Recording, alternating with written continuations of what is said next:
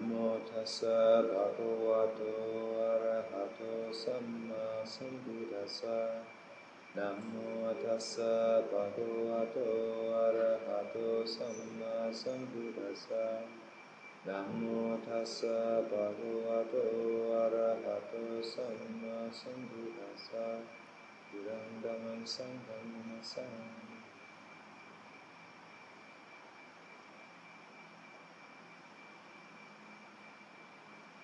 Longpore began by encouraging everyone to establish their minds in uh, a degree of stillness, samadhi, and mindfulness during this talk while listening and uh, to meditate as uh, the talk goes on. It's important during the day as we go about our activities to remain as much as possible with the in and out breathing, keeping our mindfulness established.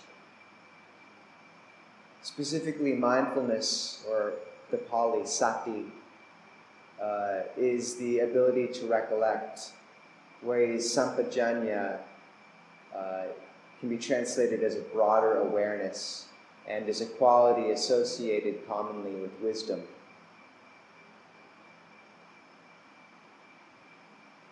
When we cultivate mindfulness, we work to establish a degree of attention with all of our activities, from waking up to sitting, to walking, standing, uh, lying down, speaking, remaining silent. When we move our limbs, uh, move towards and away from things, in every motion of the body, we should attempt to remain mindful and attentive to the present moment. Similarly, with the work we do every day, uh, walking bindabat, when we sweep the grounds, when we clean our dwelling place, chant, and when we engage in formal practice of sitting, we should cultivate this precious quality of sati. When monks put on your jiwans, your robes, maintain sati, maintain mindfulness. This is a huge benefit to the practice. As monks, we have a special status or role in society. And this unique status of a renunciant means that we should make ourselves easy to look after for the laity. And similarly, that we should recollect our profession, our purpose, as in part related to our putting forth the constant effort to maintain this degree of mindfulness and attention. Similarly, our purpose is intimately related to our keeping of sila, of morality, specifically conducting ourselves in line with the code of the Patimokkha, uh, those rules in the Patimokkha, and also those rules of our monastic code which are outside of the official 227 of the Patimokkha, which we will recite tonight. Our profession is not just to keep sati and align ourselves with sila, but also to constantly, consistently, and sincerely pour ourselves into the practice of meditation, the cultivation of the mind and heart. Sometimes this practice can take the form of formal sitting, whereas other times it's related more to the cultivation of study, increasing our knowledge of the suttas, of the teachings of the great teachers, and also of more esoteric texts, texts such as the Abhidhamma. And as we cultivate and expand our knowledge of such things, we'll find that the quality of saddha, faith or conviction, also grows. This quality of saddha or faith is essential. Much of the practice can be likened to climbing a mountain or a large hill. It's a steep slope and a long climb, and to have strength for the whole journey requires us to have faith and conviction in our path. But upon reaching the top or the summit, we'll find it was worthwhile and be able to survey the whole landscape below. When we reach the apex of our practice, we will be able to see the Dhamma. So be careful. Remain vigilant in all of our activities. Uh, when you're eating, when you're speaking, maintain sati. When you're alone, maintain sati. Be careful of your thoughts and be restrained in every motion of the mind. Apart from these everyday uh, cultivation of sati, when you bring yourself to the formal practice of sitting meditation, establish your body in an upright position, bring the spine straight, cross your legs, and bring your attention to the breath. If while you attempt to bring the attention to the breath, you find that the mind is unwilling to settle down, then you can bring to mind a chant and recite this, uh, and using this more coarse samatha object, bring the mind to stillness. Meditate a lot and work to cultivate this measure of lucid calm. As Kammatthana monks, our profession is to keep this con- constant practice, to have a kammatthana or basis of practice, a meditation object which we constantly cultivate. It means to maintain and keep our persistence aroused for the cultivation of good, wholesome states and the letting go and abandonment of unwholesome. This constant level of effort is intimately entwined with our profession. So put forth this right effort uh, of cultivation of the good and the abandoning of the bad. This is the same practice whether we are old monks who are quite senior and have been in the robes for years, or new who have just ordained. It's essential that we continue to put forth this level of uh, effort to go to morning and evening chanting, to walk alms round. This is our goal and our role in society constantly. If we don't have this level of effort and of restraint, then though we might wear robes and look like a monk on the external level of convention, internally we lack the status of a samana.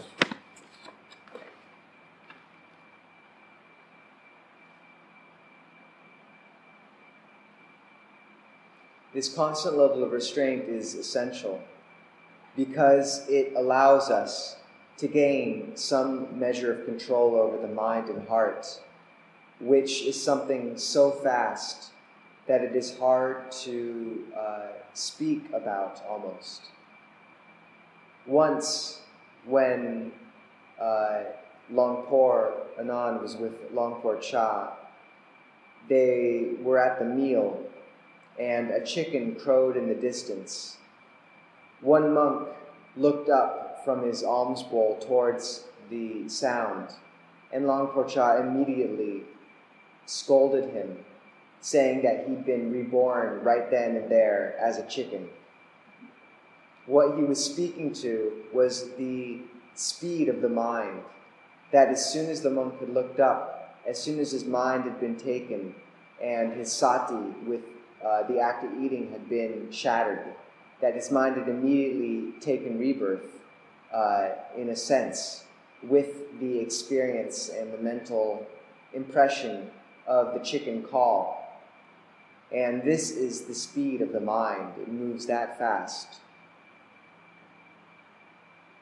So, as monastics, as renunciants, we must have a respect for this speed of the heart and work to maintain ourselves constantly in mindfulness, especially when we go into town, into the city, on alms round and otherwise. Longpo Anan referenced another instance when he was going into the city with Longpo Cha. Some monks had stopped briefly for a second to look at a wall uh, because they were interested if there were any flyers or seeing uh, what was happening in the town. Uh, it was just a glance that the monks uh, directed towards the wall, but Longpo Cha saw it immediately and grunted scoldingly, uh, implying that they lost their restraint as monks, implying that they shouldn't be interested in what was going on.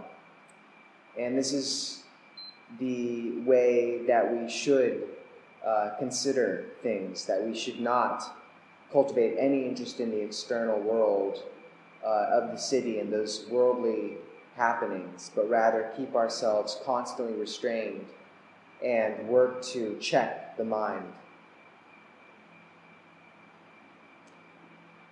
There's another story of a monk who asked Longpo Cha to go to the beach and see the ocean, but Longpo Cha denied him permission, uh, instead uh, exhorting him to remain in the monastery and cultivate his practice.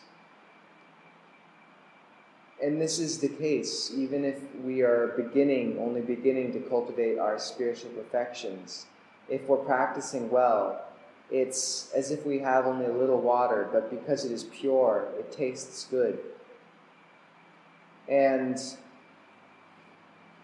similarly, when we um, cultivate this practice, uh, though we might find that the externals of our daily life and our uh, our spiritual perfections differ from one another, we can also recollect that uh, the hearts of those who have become purified, um, in a sense, are all similarly pure, despite external differences among them. For example, in the time of the Buddha, the great disciple of Sivali, who was known as being foremost in receiving requisites, uh, Sivali frequently received a new jiwan almost every day. Lay people were constantly offering him things. And in honor of their faith, he frequently accepted their gifts. Whereas Ajahn uh, Mahakassapa, uh, the disciple of the Buddha known as foremost in ascetic practices, would have only an old jiwan that he had made long ago out of rags. Though both of these monks were pure in their heart, their externals differed. Um, and this is important to recollect that this essential purity is beyond and untouched by the external conventions. But this is also the level of the Arahant. And in the beginning, we must put forth effort on these uh, more basic levels of uh, how we conduct ourselves externally in our practice as well.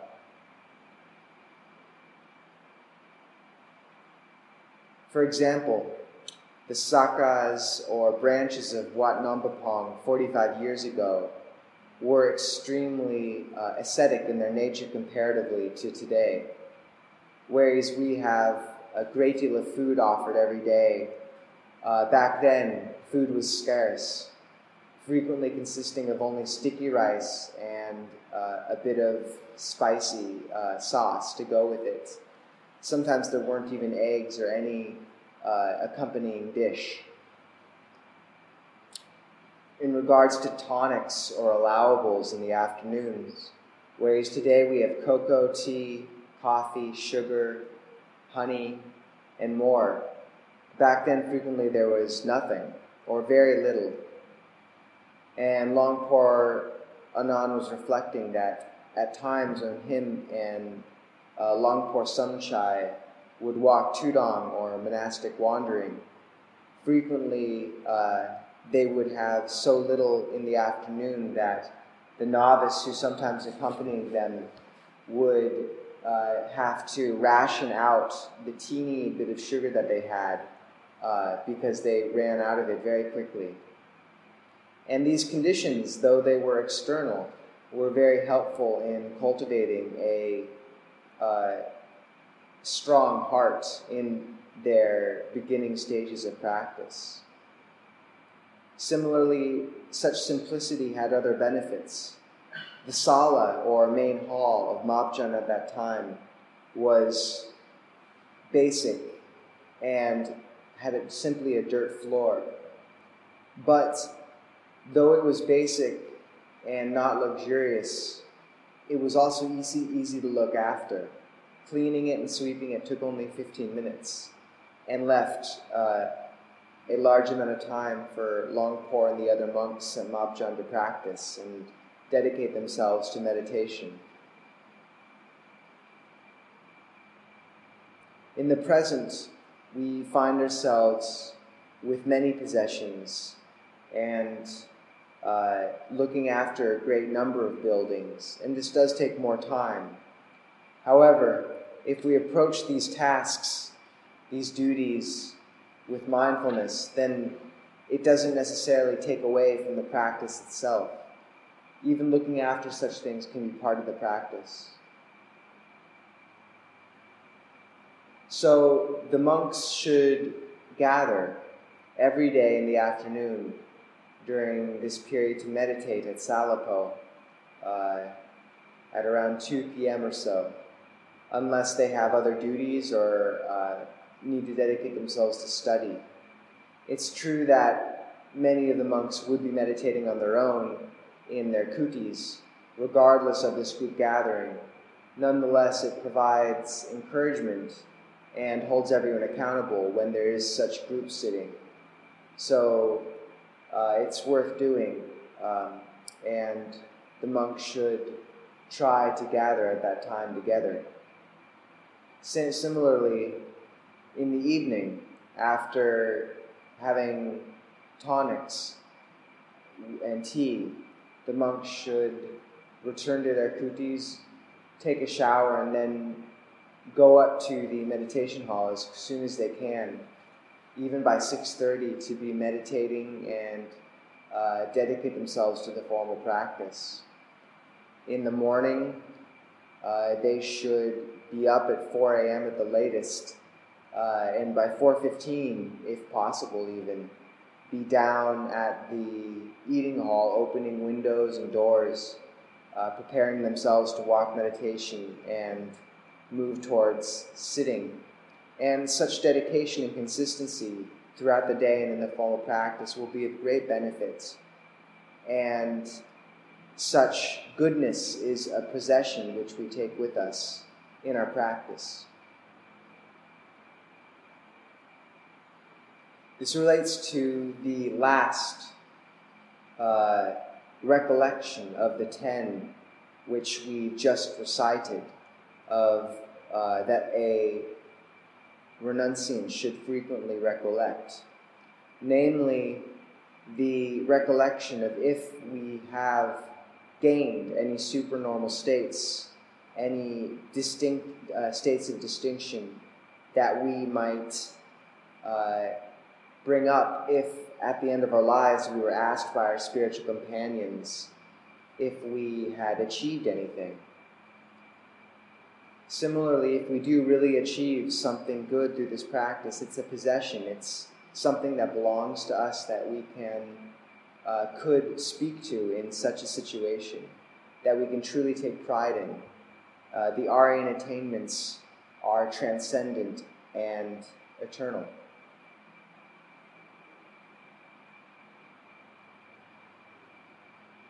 So, returning back to the basics of day to day life, look after the monastery together, help each other.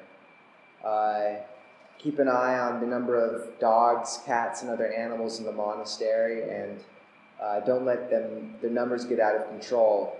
We've had quite a few uh, new uh, kittens and puppies recently, and we need to make sure that there does don't get to be too many, or else it'll make it even harder to look after the dwelling places.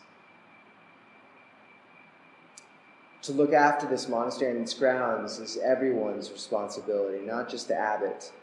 Uh, everyone should consider themselves, in this sense, an abbot, and all help each other share the responsibility. Make your practice continuous. Maintain mindfulness all day. And one day, with this constant level of effort, the mind will gather into upachara samadhi, or neighborhood concentration. We'll experience a lightness of body and mind. And when the mind gathers in this state of lucid calm, we can bring it and direct it towards contemplating the body, looking at this form as being uh, composed merely of elements, or looking at it in terms of the 32 parts of the body or seeing what it will become after death when it decays into the ground and rots. And as we look at the state of the body with this calm mind, we see clearly that it ha- lacks all essence, all self, and wisdom arises, a profound and bright wisdom, through this use of thought and calm, bright awareness. We can see that even every action of the body, which we usually think of as so much our, under our own control, is in fact only a chain of commands from the heart to the brain, or the chitta, uh, the heart mind, to the brain, and then finally to the body. But if the brain is having trouble, if it's in a state where it's not completely working, then this whole link uh, and train of command breaks down, and it becomes very quickly apparent that we aren't, in fact, owners of the body when it won't obey us. As old age approaches and this chain of command becomes more and more unreliable, we seek more and more clearly how much our own bodies aren't ourselves.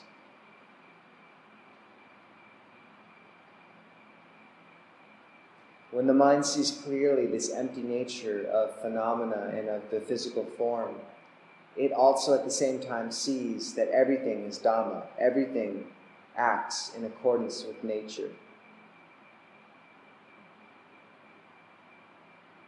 So, these are the ending stages of the path.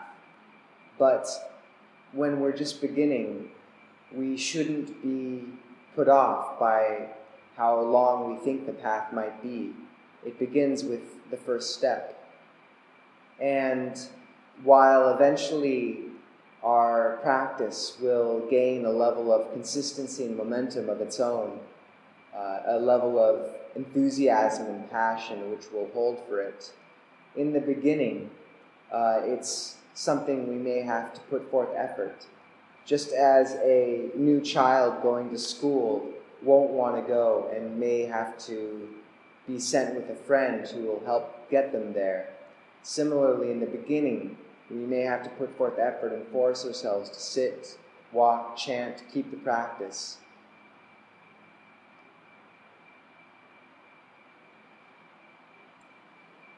When we gather to chant, uh, we should really, therefore, uh, put effort into it. Don't simply sit uh, and let the others around you do the chanting while you remain silent. As we all gather together, chanting together, we find that the act has a sort of communal power.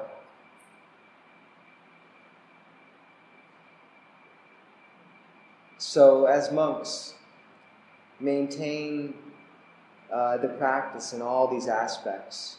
Chant together, put forth effort in this, uh, put forth effort in the formal meditation, contemplate whenever possible the first foundation of mindfulness, the body and the body, whether that be the 32 parts, the four elements, the cremation contemplations, the fact of our uh, inevitable death. All these things can help bring the mind to silence and quiet. And when the mind uh, attains that degree of wisdom, clarity, and calm, it will be truly happy. So, this is the path of practice towards the ending of doubt.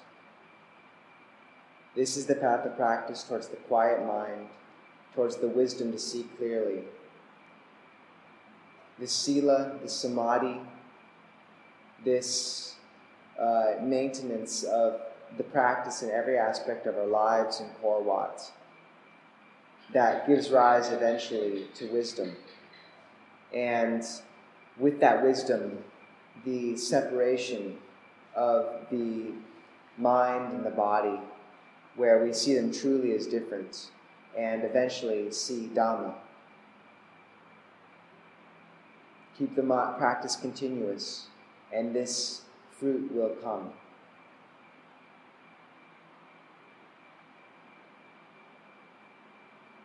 Whether we speak about the Mahayana or Theravada sects of Buddhism, it's all the same this practice of mindfulness, keeping our attention constantly with all work, uh, all of our activities, uh, maintaining awareness. And when we keep our effort constant, there comes a day where the mind will settle into silence and calm.